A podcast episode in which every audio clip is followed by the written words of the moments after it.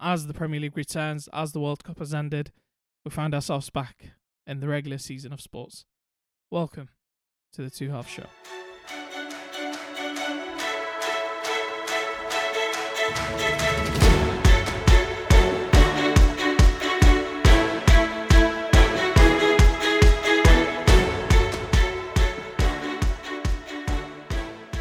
Hello, people, and welcome back to your weekly edition of the Two Half Show. Joining me, as always, uh, is Osama. Osama, how you doing? I'm good, man. How are you?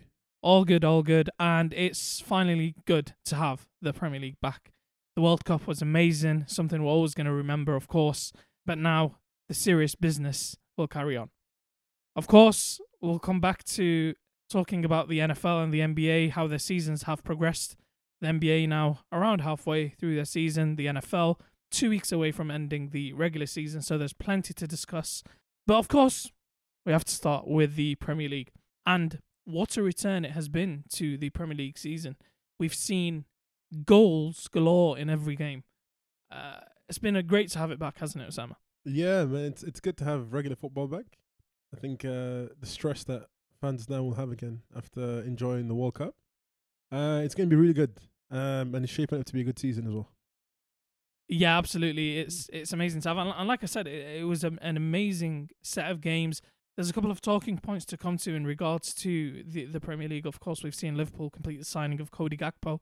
We'll come on to that, but to start, let's run through kind of the major games. Uh, we saw the weekend open, and by the way, before we carry on, I need Amazon to buy the the rights for the uh, Premier League. they legit have the best coverage, Yeah. the easiest coverage to navigate. The the pundits are actually half decent. I think because we're always used to the Prem being showcased by Sky Sports and BT Sports, it's kind of just becoming a norm where them two are just always fighting to get the best games. So yeah, I think it's it's different having Amazon kind of showcase the games, but yeah, I think you're right to say it's way easier because you can just switch channels between each games you want to watch rather and, and it's cheaper for fans. I mean, let's assume they do a special subscription for the Premier League if if they were to get it out right. It's still going to cost cheaper than it does to cost It- to have 100%. BT, to have Sky, uh, and everything else. Yeah. So I think that's one one of the main takeaways this weekend is that I really want Amazon to kind of secure the rights. But uh, on the opening game, of course, or the reopening game, I should say, we saw Tottenham play Brentford in in an absolute thriller, and I think you know we've seen amazing games in the World Cup, but it was a reminder that that you still get these quality quality football matches. Maybe the stakes aren't as high, but you still get these quality football matches uh, week in week out in the Premier League. Brentford took the 2 0 lead, and of course Tottenham Tottenham coming back. And th- there's a there's I feel like with Conte there's an element of he can't keep getting away with this where they keep saving their games after going behind, and it's something a little bit off with Spurs and, and Conte because I thought this was the year I had them second. I thought this was the year they were going to actually challenge, and they just don't seem like they're going to do it, do they? No, I think yeah, I think you're right to say like they've gotten away with it so many times. Um, I think the the most team in the Premier League to come back from a losing position. They could have actually nearly won at the end with Harry Kane's header, but I think they were just a bit unfortunate. I think yeah, you're right to say that it's going to be a matter of time before I think Spurs fans themselves kind of turn onto the team or the manager himself because they want to see performances against the lower sides, you can say, um, actually playing good football rather than counter attacking and. Yeah, because all you see is just the second half performance from Tottenham where they actually turn up. First half, it's a bit shaky. I don't know whether it's the legs, like first game back from the World Cup.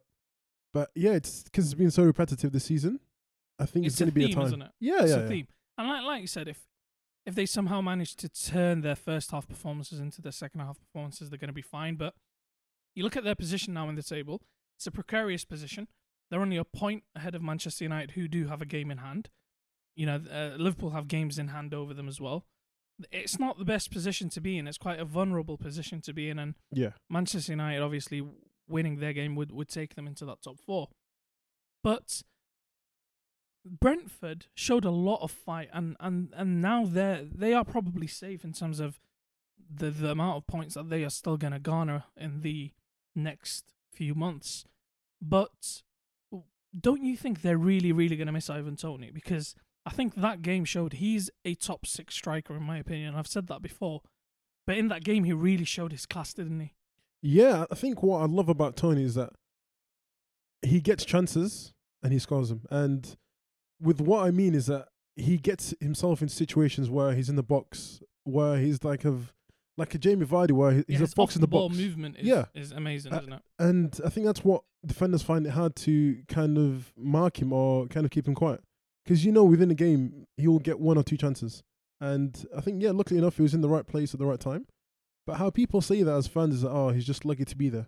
And you have to give him credit for his attacking position where he knew if the ball drops to him in that certain area, he takes a gamble and he's there and he taps it in. Especially when we credit kind of the best top goal scorers for that trait. Yeah, it's, and you know we, we see what will happen with the whole FA investigation into this this betting thing that's going on with him, but he's probably going to miss a few months. yeah, It's crucial for them, I think, to to maybe try and get a backup of some sorts in the in the January market for them to to carry on. yeah, of course, of course. I think because I think it's almost a blessing in disguise because I feel like them having to make that move now will save them from having to replace him when he probably leaves in the summer yeah, to a bigger team. So it, it might work out as a positive for them. Yeah, hundred percent. I think um, it's always good to have competition for places, and I think even though he is the number one striker, the go-to goal scorer, it's always good to have like a backup. Uh, but weirdly enough, I think in the summer possibly he could be a really good signing for United, um, being like a replacement for Cristiano or like a replacement for the striking problems that they're facing at the moment. Yeah, I, I I like him. I, w- I'd love him to be fair. Uh, elsewhere, we've seen, like I said, goals going in everywhere. Fulham beating Palace 3 0. Wolves with a last minute winner against Everton, which was a weird game. I watched that game and it was a very strange game. Mm. Newcastle looking comfortable now. Like they are really not just they're not there on just luck. They're there Yeah. on merit and they're performing as a big team already. hundred percent. Like I said at the It's start crazy. of the Prem, Like if they manage to f- find a way into the top four this season uh, massive credit has a- to go with to a, yeah, absolutely, Mm. with a massive spend available to them, Yeah, they are going to almost cement a place in that top four in the coming seasons. Yeah. which which is incredible. I think what's crazy is that with Newcastle, like you said, because they've not really spent much money, and they're doing really well at the moment. So obviously the owners um, would know that okay, to kind of take the team further forward, and we've got the right man in the job, we've got the right structure in the in the club, and so they're going to back the manager and any player that he wants to get. I think they'll get easily easily with number one the money that they will offer, and two if they do get to Champions League positions. Uh, I think it's, It's without bonus, that players it? will come. because I, I think with them it's every week you expect them. Okay, this is when they start to drop points, and they just don't do it. Yeah. They don't drop points, Mm. uh, and they're very well drilled. Like you said, you can tell they're a very well coached team. Eddie Howe's doing a magnificent job there. I think the worst case scenario, like we mentioned in- in a few episodes ago, that the worst case scenario is that they're going to finish in a Europa League spot, Yeah. which is still amazing. Yeah. Like a lot of people probably didn't even have them doing that even. So massive shout out to them and they are going to cause a lot of big teams a lot of headaches especially if they do manage to secure a place in that top 4. Uh, we saw Liverpool of course struggle in the second half but come away with a relatively comfortable win 3-1. Um, Darwin Nunez of course having an interesting game. Yeah. He's just a chaotic player, isn't he? Like I, I really enjoy watching him. And, you know, I've given my thoughts. I actually quite like him and maybe he's not performing to the level he should, especially in front of goal. But, you know, he has a performance where he's maybe not finishing chances he should. Yet he still creates the, the, the goal for the, you know, the third I think, goal. yeah. Like he he's still a very, very valuable asset in that. Hundred percent. I think with Darwin, you just got to give him time, let him get adjusted to the prem as well as the language and everything and so on. But I think the biggest thing that I can take away from this is that as a striker, if he's not getting chances, that's when I would be worried. But I think because him, he's getting opportunities, he's creating chances for himself, and he's kind of running behind, knowing full well that the ball will come in. It's good to see that he is getting chances, and yes, he's not finishing these chances, but I think it'd be more of a worry if he didn't. Uh, sorry, if he didn't get these chances. A hundred And percent. I think with that, it's just a matter of time before They he kind of going in. yeah, yeah, A before hundred like percent. I- would cools himself. rather have a player who, you know, just to to speak in a statistical language, I would rather have a player who's getting a high number of xG but is underperforming it than a player who is getting a low number of xG and overperforming it because I feel that eventually he will start to get closer. Even if he's not prolific, he's still going to finish a lot of chances. And I, I think with him, I get the vibe that he's a confidence player. And I think the more confidence he gains from performances like he did have, despite not scoring, he will still uh, end up being a productive player for you guys. Uh, and it'll be an interesting kind of way to see how his career unfolds uh, in Liverpool, particularly with Cody Gakpo coming in, that we will talk about in a bit. Arsenal coming back from behind at home to West Ham to remain in first position. That was a, a, an interesting game because Arsenal probably dominated throughout, but West Ham really, really gave them a bit of a sweat up until the second half, where Arsenal started to finish their chances. Uh, Saka again with a with a very good performance.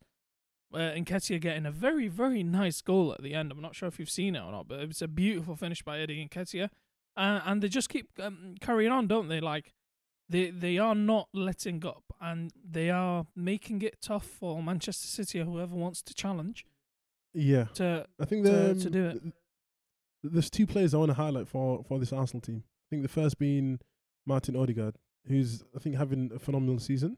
I think he's already hit double digits is- for goal contributions in the Premier. which is season. interesting because at the start of the season, a lot of, a lot of Arsenal fans were doubting him a little bit. I think it's probably because they thought he's like a s- similar style to Özil in terms of he's a creative player where and he kind of prefers having time on the ball, trying to pick his pass, not doing enough running. But I think he's kind of gone to prove that he is a fan favorite and deserves to be the Arsenal captain, where he kind of gives morale to the team and supports the team when needed. He's a leader on and off the pitch. But I think their biggest worry would have to be if Gabriel Jesus can come back in yeah, enough that, time to actually uh, support that's the a team. big injury for them. But if Eddie Nketiah, listen, I think Eddie Nketiah will eventually be a, a good Premier League striker. If he manages to Yeah. show that he can still be productive in this team for them, and they can carry on their their challenge, it's amazing for Arsenal fans. Yeah, hundred percent. I think they've got uh, a couple tough fixtures. They do, and, in, and they got which Manchester Nketiah City in a couple of months, which would be a big game. I think it, depending on how they deal with this next few run of games, it'll be interesting. And I do think that they are going to add one or two players uh, in the in the January transfer window.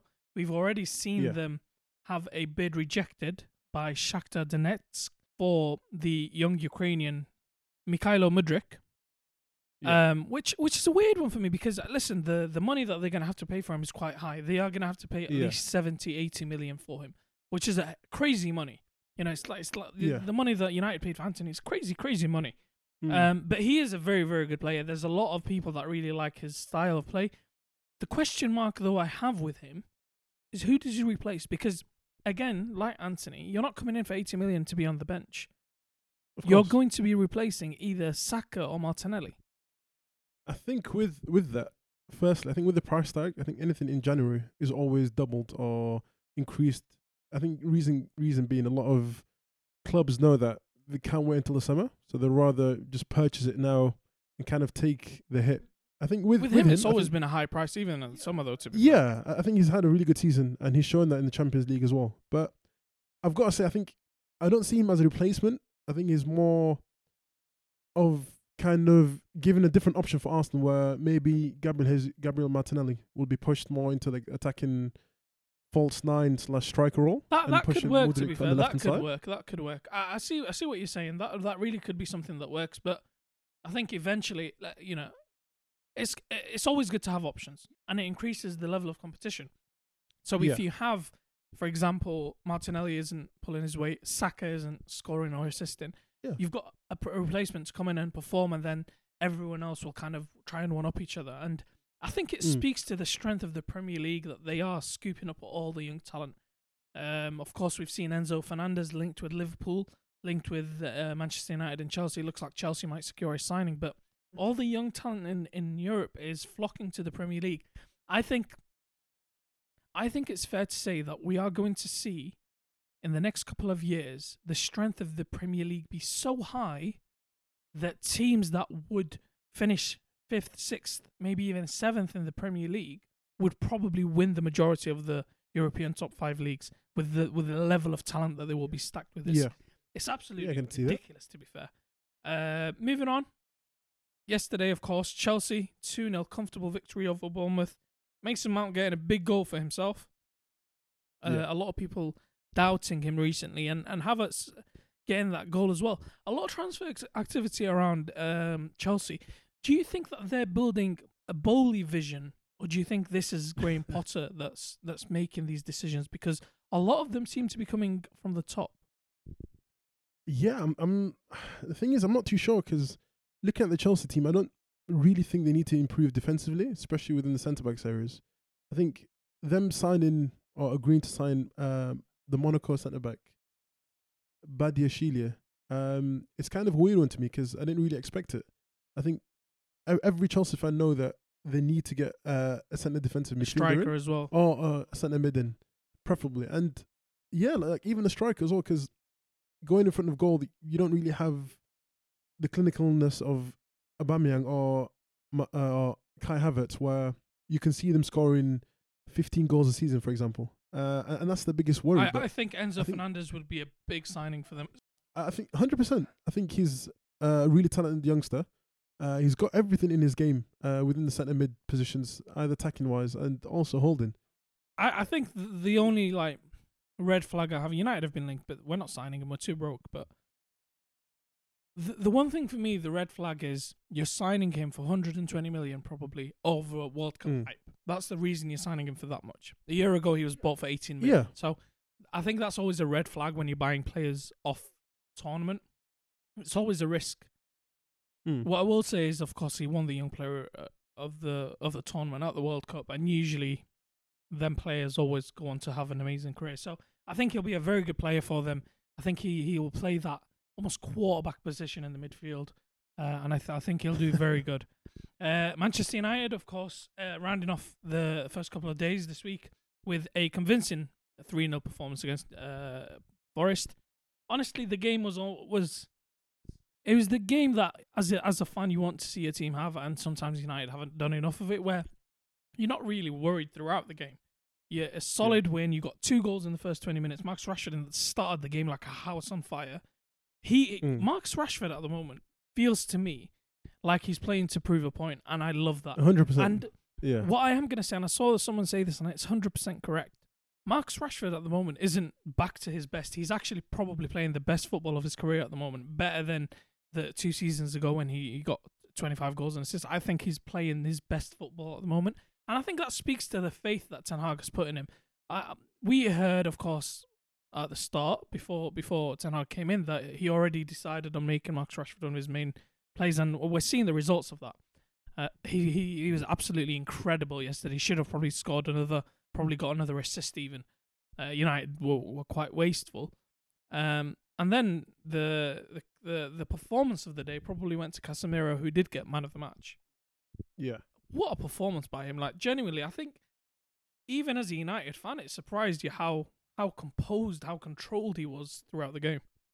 I think what we take for granted is that because we've seen him so so many times in the Real Madrid team with the likes of Luka Modric and Toni Kroos, I think we don't see the work that he does, uh, and that's the biggest thing. Because he does the dirty work, you kind of never appreciate it. Because obviously you've got the the That's a flair very players. good point. He of- almost goes under the radar. Yeah, yeah, bit, isn't A- it? and he kind of reminds me. I think weird enough to say it of uh, Michael Carrick role at United, where he's not really the fans' biggest favorite um, Nah, in terms of to be fair, like, Carrick was a favourite United. No. I- I mean, like, maybe, underrated maybe, aspect maybe, yeah, he's very. I agree with you on that. I think I do think Casemiro is much more combative though. Like yeah. he'll put in a he's got the a lot more than Carrick. Carrick was more kind of yeah. intelligent.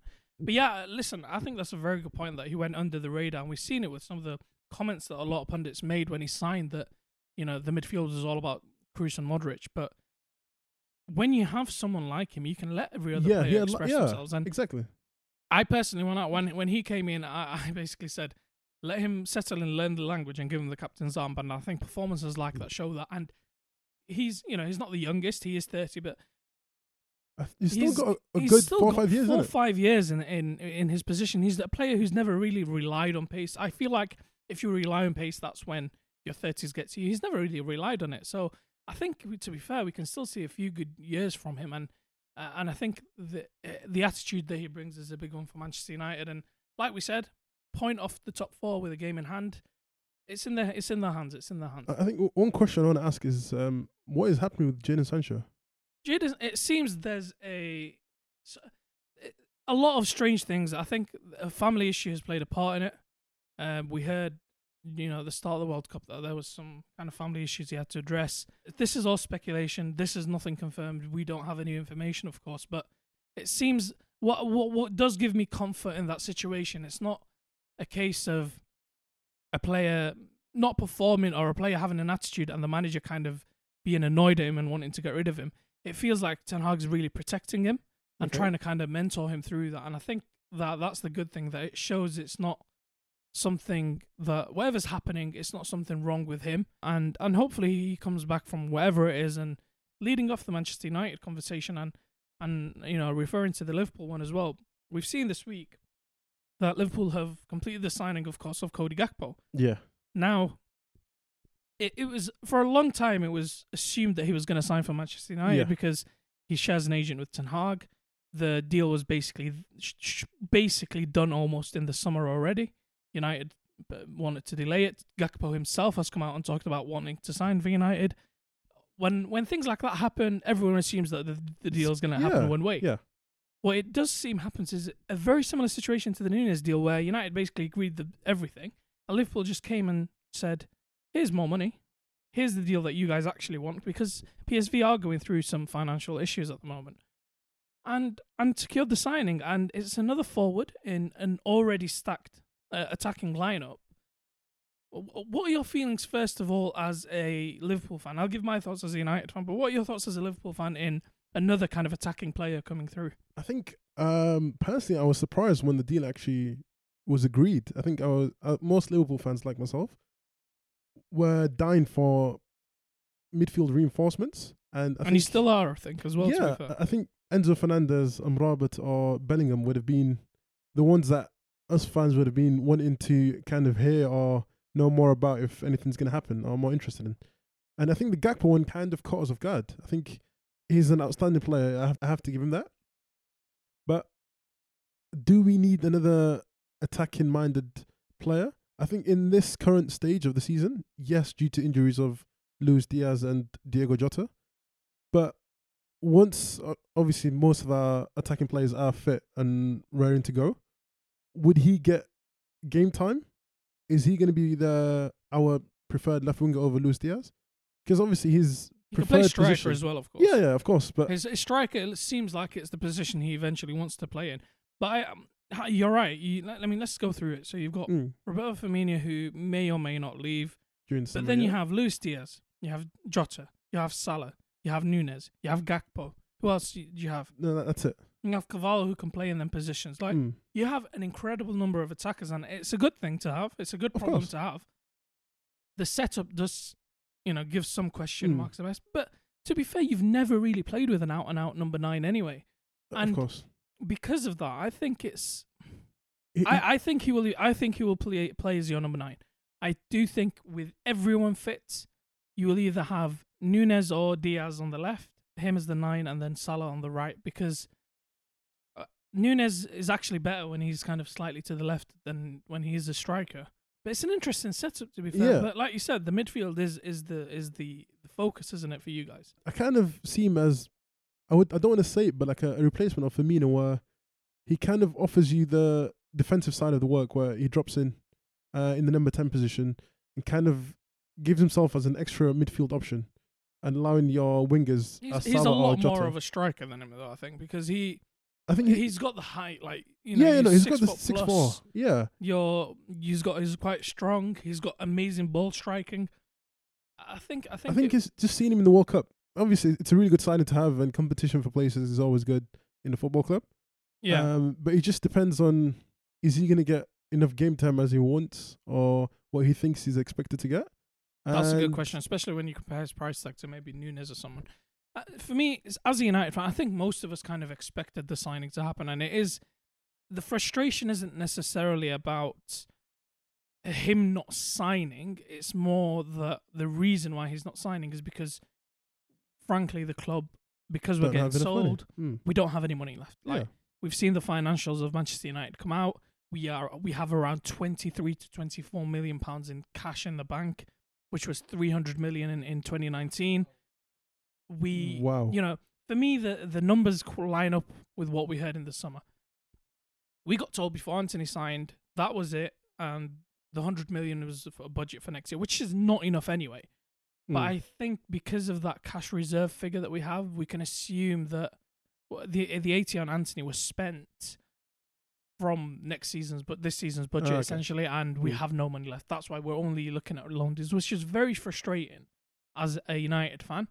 But the reality is, and mm, like I mentioned this at the start when we first started this podcast at the start of the season, but the opportunity cost of the 80 million spent on Antony genuinely looks worse and worse with every passing day. And that's not necessarily because of Antony not being good at anything, but it's because we've strengthened a non priority position, leaving holes in the squad that should have been filled in the summer, spending a budget we didn't have.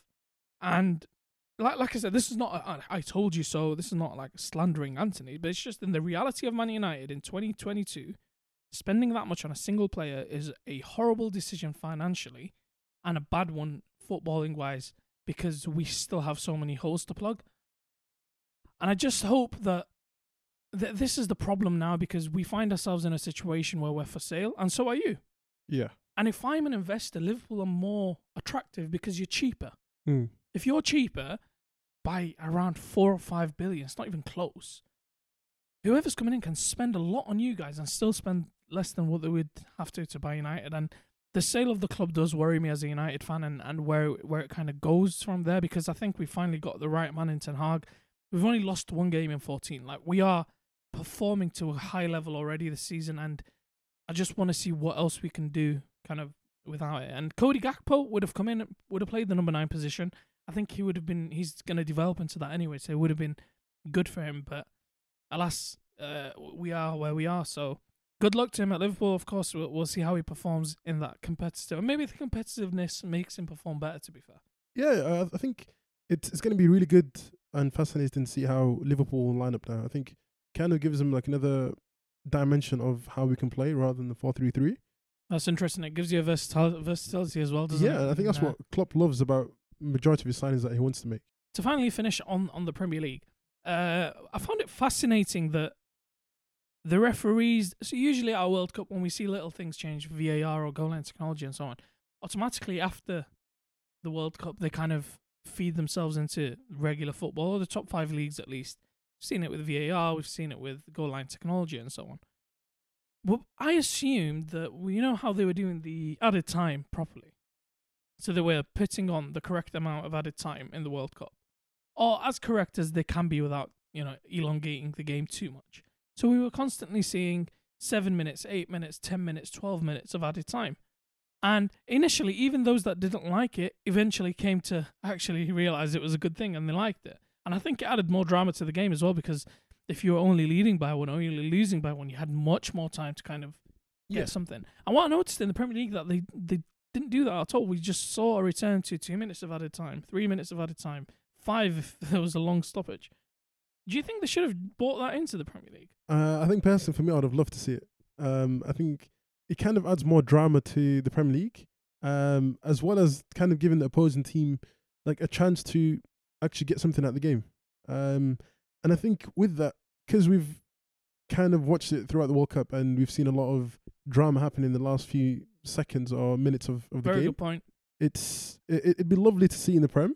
Um, maybe if your team's two one up and there's like eight minutes to go, you might not be a fan, and rightly so. But I think for for neutrals, it'd be really good to have. But um, I also think it it stopped a lot of time wasting. Yeah, I think because majority of the time when you've got five minutes, I don't know, for example, like it happened with an Arsenal game, you you'd have Well, even even during the game, like people time wasting on the ball, Yeah. goalkeepers time wasted. It was less of that because you knew that any time you wasted was going to get added on, yeah and you know it's also accurate. So, well, we're, we're kind of. I, I don't understand why. Maybe because they don't want to do it in the middle of the season. Maybe they're going to add it in, in towards you know next season and so on. But I really do hope yeah. I'd, they, I'd they for bring it to it yeah into absolutely. yeah I think that's all for our Premier League section, and uh, of course, the as as other uh, competitions return, we'll talk about them as well more and more. But moving on now from football to the NFL. We haven't talked about it in over a month, Yeah. and we are obviously now just gone past week 16. We've got two more weeks. This is where things are heating up. This is where playoff spots are being secured, and, and people are starting to figure out who's going to play who and so on. So now that we've seen more of the lay of the land, that the season is drawing to a close and the playoffs are just around the corner, who who's who's really caught your eye as as a t- I think I know what you're going to say, but uh, who's really caught your eye as a team that can really really challenge? I think for me, I might be a bit biased to say, um, but I'll, I'll probably say the 49ers. I think probably because they're my team that I've been supporting throughout the season. Um, I think they've just been absolutely immense throughout the season, and it kind of goes to show they've got probably the best or complete roster within the league itself. I think I've got to give a massive credit to the coach. I think his mentality that he's shown throughout the season, even when uh, we've had injuries in the quarterback position uh, to Jimmy G, and just having Brock Purdy come in and kind of do a job for us, uh, it just goes to show that the level of competitiveness that we have within the team, as well as elite players throughout the team, can either push us towards like the conference or possibly even the Super Bowl itself. Yeah, I think I think in the NFC especially the 49ers do stand out as as the best team. Dallas on their day can beat anyone. The Eagles, of course, with J- Jalen Hurts coming back, should be able to compete with anyone. They've got a very complete team as well. But I think with the 49ers, it's the coaching that adds to it. Like you said, Brock Purdy, listen, Mr. Irrelevant in the draft. Yeah, Every he comes in, no one's really expecting him to do anything, and he Mm. still is performing to a quite a high level. To be fair to him, he, I actually feel like he gives a dimension to the game that Jimmy G maybe doesn't. And of course, we've said we've talked about Jimmy G being a game manager and so on, but I think Brock Purdy gives you, he he gives you the range that maybe Jimmy G doesn't give you sometimes. He can really throw it down uh, the the field and. Of course, he's a rookie, and, and you don't want to put pressure on him, but he's in a pressure cooker situation because he's not going into a team that's not performing usually that rookies Yeah. would do as a quarterback. But he's coming to a team that is actually probably going to challenge. And I, I, can't see past them in the NFC. Like I said, I think Dallas could, could mount a challenge because Dak, as uh, if he doesn't, because as long as Dak doesn't turn the ball over, I think that defense will improve in the playoffs. I think they have they have what it gets. For me, I I I'm I'm gonna go with an interesting one because I'm not gonna go with the Chiefs, even though I you know they are my team. I'm gonna go with the Bengals because Oh, okay. the Bengals started the, the, the season quite weak. Yeah. Uh, and a lot of people thought, okay, this is a you know this is a Super Bowl hangover. They made the Super Bowl. They haven't really kind of they're not used to this level of success yet Mm. and they've they've made a, a done a 180 basically, and they they are now in you know in the seat for the third seed in the AFC. They are probably if they beat you know if they beat the Buffalo Bills, probably will finish the second seed, potentially the one seed if if Kansas uh, slip up. So th- what they've done is more impressive, I think, because they started off behind everyone else. They almost gave everyone a head start, and they're still caught up. And it shows, I think, that last season was an accident. And you know, of course, we've seen Ja'Marr Chase absolutely lighting it up again this season. Joe Burrow, Joe Burrow, if he did this for longer, would have been in the MVP conversation. He's and, and the critical factor for me is that they seem to have the Chiefs number because every time they play the Kansas City Chiefs and Pat Mahomes, they beat them. Now, we can look at the the postseason one and say the Chiefs got complacent and they let the game slip, but you still have to do it. You still have to Mm. face it. And for them being in that position for the first ever time to beat the Chiefs in their home in the conference game was absolutely incredible from them. Do you think it's down to the coach or I to the actually team think itself? it's more down to the players. I'll be honest. The, the, the coach is good, of course, but I think with their with them, it's the profile of the players that they have is just perfect, and Mm.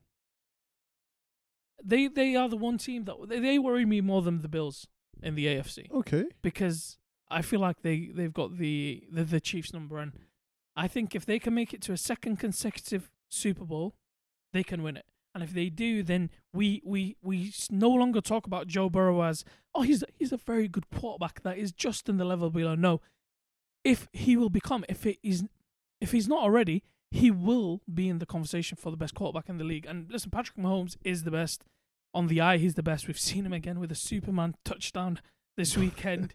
a one-handed balancing. You know that that is a risky, risky touchdown because slightly off balance and you're twisting your elbow and perfect, perfect uh, uh, thingy by Patrick Mahomes and. I, I think most people now are accepting that he is the MVP this season, don't you think? Uh, I think rightly so. I think he's shown that throughout the season.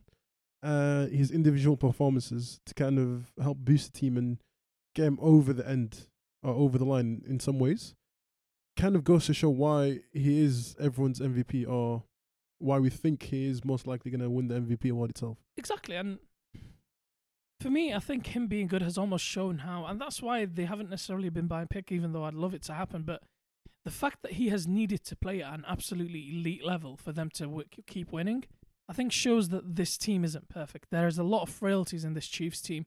The secondary and the defense is full of rookies. They're still getting used to things. Pass rush has been good, but it's declined in recent weeks. He doesn't have any first choice wide receivers. Every elite quarterback in the league does. Like Mm. we're seeing him perform with nothing, and that's what makes it absolutely incredible. Of course, we've got Travis Kelce, who's his trusted uh, lieutenant, but he doesn't have any out and out wide receivers that uh, you know are his number one option that are going to get double teamed by the opposition. Tyreek's no longer there, but then you look at you look elsewhere. Kirk Cousins has got Justin Jefferson, who's probably been the best wide receiver this year. Burrows has got Ja'Marr Chase. Even even kind of the lower level quarterbacks have that. He, Derek Carr has Davante Adams, and he doesn't.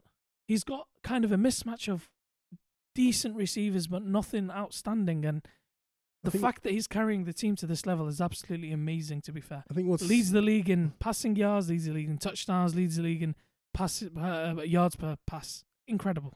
I think what what's scary to to that is that imagine he does have these elite wide receivers um, either during the summer or nature, bro. yeah. I, I think then everyone will could just kind of appreciate his greatness there.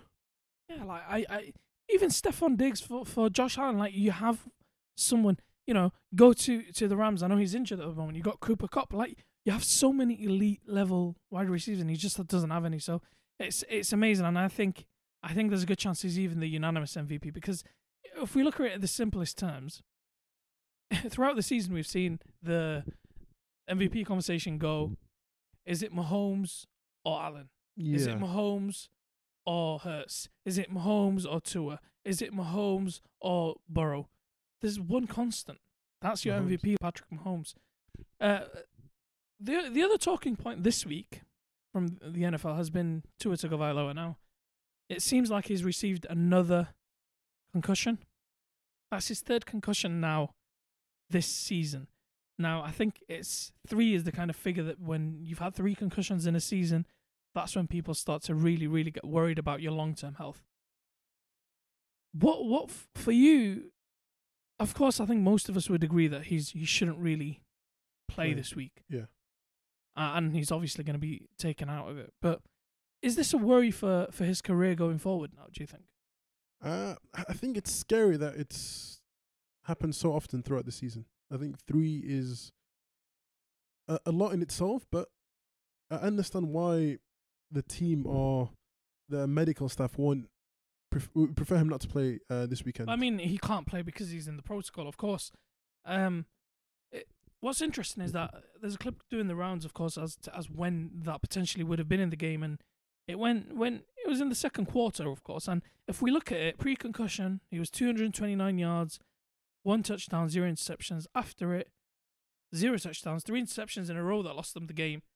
Only eight, 81 y- yards in the second half, and he he's obviously suffered from it this weekend. And I've seen a lot of kind of ideas about is he kind of a candlestick? Is he someone who's constantly to have this issue going forward? Do you think that that can be a problem for him going forward if he continues to play? Which we hope he does, of course. We don't want him to end his career after uh, three or four years only, but do you think this can potentially be a problem for him going forward?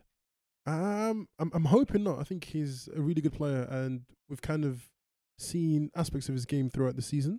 Um, but the one thing I want to highlight is that, like, does the player himself or his camp or the NFLPA actually care or give any responsibility for the player's own safety? I think um, a lot of people have been joking for the past five days or so about his back, and obviously, yeah, you can see the video that he gets whipped down and concussed. But then it's suddenly as if the NFLPA didn't even know. Um, so it's kind of worrying to see where. Oh, that the reporting had to come kind of Yeah, from his side. Yeah. yeah, I, I, I think for me, it's players are always going to want to play, and you have to protect players from themselves. yeah, and that's the the the consensus opinion. But I think the one point I see, I've seen Nick Wright, of course, uh, highlight this is that at some point, do we have to let players take a level of responsibility? Not not kind of say to them, "Oh no, you have to play." You're not forcing them to play, but you you're telling them, "Okay, look, this is the information we have about concussions. You've been concussed three times because they're still in the playoff hunt. They're Yeah. probably going to make a playoff place. The question is, do you play him in the playoffs or not? Because without him, you're probably not going to perform. mm. Do you tell the player, look, this is the information we have. Make your decision based on this information, whether you want to play or not. If you play, it's a risk, but you know the risk. Or do you say, nah, we're not even going to let you make that choice? But then I- I think it's, of course, every player would say that they'd love to play in the playoffs, and and that's the only downside to it is that I'd be surprised if he does say no himself. Um, I don't think it will happen, but I think if any player that, any sporting player or an athlete given the moment to kind of showcase their talent on the big stage, they will always say yeah.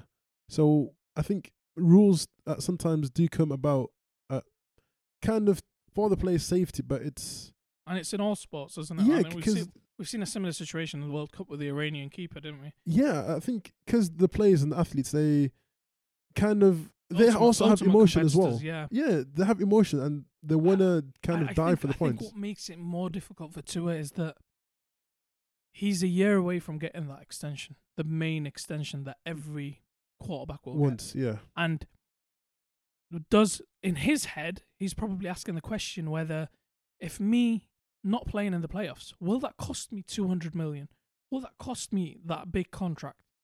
And I think that will play on his head and it's a ruthless business at the end of the day yeah, like all sport is, teams will move on from players if they don't feel they are productive for them. And because of that, I fear that he's going to want to show that he's productive for them.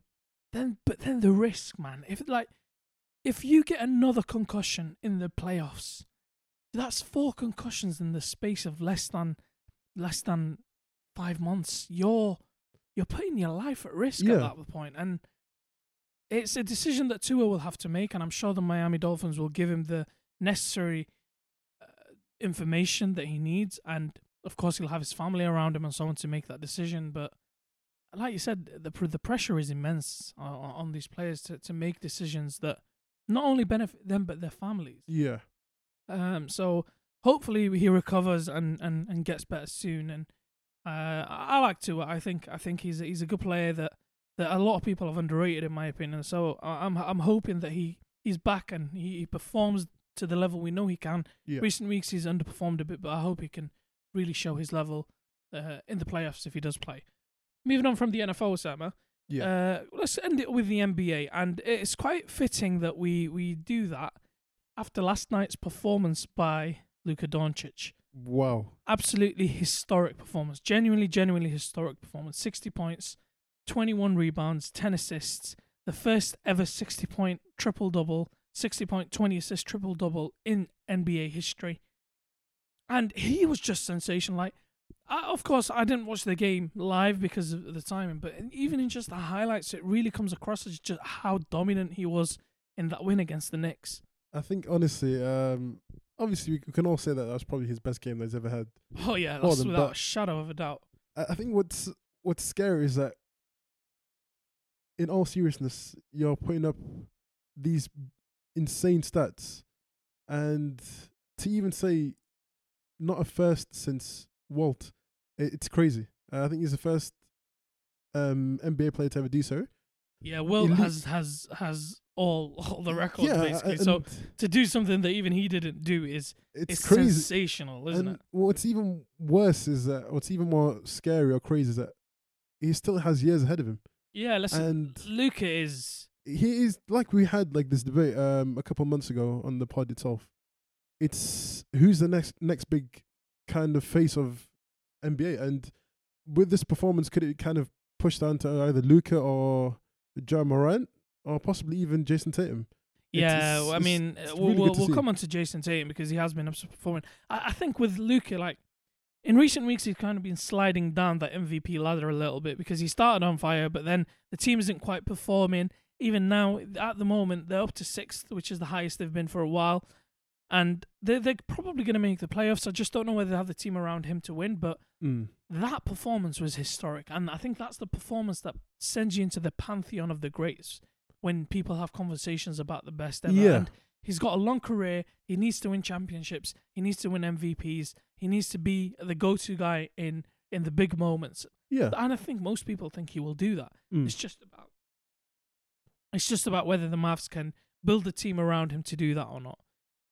It's- uh, The NBA on a wider position, coming to your Jayson Tatum point, who has been sensational Yeah. this last month, absolutely sensational.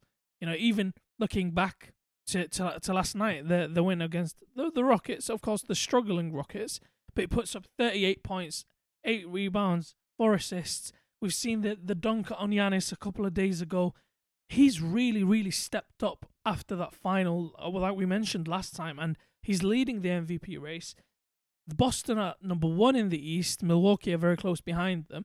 Brooklyn in third. We'll come on to them in a second. But do you think this is the year that Jayson Tatum can really kind of lead that team to the finals now and not just take them there, but actually win it? Because, man, the coaching change does not seem like it's bothered them whatsoever.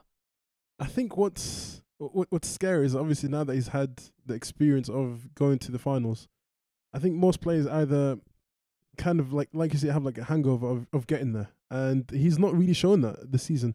I think he's gone out there to prove himself that he can be the best in this in the league, and rightly so. I think he has all the attributes to do so. Um, I think I was listening to an interview that he had uh, yesterday or the day before after the game, uh, and he said this time last year y'all wanted to trade either me um with someone else uh, and now you're trying to compare me uh with Mike and Scotty? Yeah no I think yeah it, it's it's it's beautiful to see him kind of show us fans that he does have the ability to kind of perform to the next level and he has shown that after his um his exposure or his experience to the finals and I am I'm hoping they can either, they can either push the Bucks for the championship itself because I think it'd be a really good game to watch again. Yeah, and uh, the the other team to talk about in in the Eastern Conference, of course, is the Brooklyn Nets, who, you know, they've kind of gone under the radar a little bit now because of the early season drama with Kyrie and the struggles and the coaching change and so on. But ever since the nine wins in a row now, they are f- 18 and 5 since Jacque Vaughn was named the head coach. They are really kind of showing their quality, but very quietly and not kind of taking any. They're really kind of showing their quality without kind of being on the radar, and I think that's probably good for them. I think they prefer to be that the the kind of the under the radar team who will eventually maybe get the second seed. The third seed, of course, we'll see him play in Boston in the second round, but at the moment, all good Yeah, yeah. I think what's like wh- what you said. Um, there's one point that I want to highlight is that obviously the Nets um, are admissed to the longest winning streak since 06. So I think if they do get uh, to 10 wins tonight, uh, it'd be really good to see. And yeah, it just makes it more interesting because we kind of wrote them off earlier on within the season, even though they had the troubles of Kyrie and obviously the, the coach being sacked and having another coach. It, it's A lot of a lot of it's, turbulence. it's kind of yeah, yeah, and it's not really uh, a good place for kind of coaches and staff to either showcase their skills. And I think they've they've done that in the past few weeks. And yeah, long may it continue. No, absolutely, and you know, if we if we kind of g- move on to the the Western Conference, we've seen a similar situation with with Denver now leading the pack there, and with Jokic winning the MVP last season, a lot of people saw the level of performances, the stats, the numbers he was putting up, and everyone is impressed. The question mark was always, if you have your teammates around you, which you didn't have last season, will he be able to lead the Denver Nuggets to a championship and not kind of flatter to deceive. And so far this season, they're doing that. So far this season, they're 22 and 11. the number one in in, in the West, uh, as I mentioned, uh, and Jokic is is really kind of showing out why he he has been the MVP, and he's. It's it's funny because I almost feel like he's having a better season this season than he did last season in MVP season, but he's not going to win the MVP because people are almost like tired of giving it to him. They would want to give it to someone else, and the the question mark of this season isn't about that. The question mark for them is can he lead them to a championship? Uh, that's actually a really good question. Um, personally, for me, I don't know. I think there's a lot of quality players within the league itself, and Who do you think? Who do you think besides them stands out in in the West? Because I think the West is going through a bit of a transition period. I don't really see anyone standing out too much. Um, I, I think winning the championship is is a big ask. Um, but yeah, I think because there's so many good teams within the East, or there's not enough good teams within the West. I think they- they can, of course, make the finals, but I think whether they're good enough to win it, th- that's another question in itself. Uh, do you Um, think your winner coming out from the East? then? do yeah, you I think whoever think- comes out from the East wins it? I think yeah, without a doubt. I think there's just a lot of strong teams and strong characters within them teams that kind of push push them to kind of win the championship. And I don't see I don't see that happening within the West. Yeah. That- that's the only There's no downside. standout. Like we, like we said with Dallas, like a couple of weeks ago they were tenth, and now they're up to sixth. And y- okay, you've got Denver in the number one spot, but in my opinion, I mean, I'm looking at that. You have Denver, New Orleans in second, Memphis in third, Clippers in fourth, Phoenix fifth, which is surprising. They they were higher earlier. Dallas in sixth, Sacramento will probably fall away in seventh, Portland eighth, Utah ninth. Maybe all the way down to Utah. Any of them teams, in my opinion, can put a run together and get them number one seed uh, or or the opposite, or have a bad run and, and fall out of the playoff spot. So it is an interesting time in the West. The West was stronger, and but now it really does seem that the East is is king. Pushing. And Yeah, yeah. I, I, I tend to agree with you that the winner will, will come out from Who, who do you think is gonna side. from the West? Who do you think is, will make it? To the I- I finals you had to think- predict. I think with Denver, they they are having a level of consistency Mm. that I really like. I do think that the star power that Luka has is very, very interesting.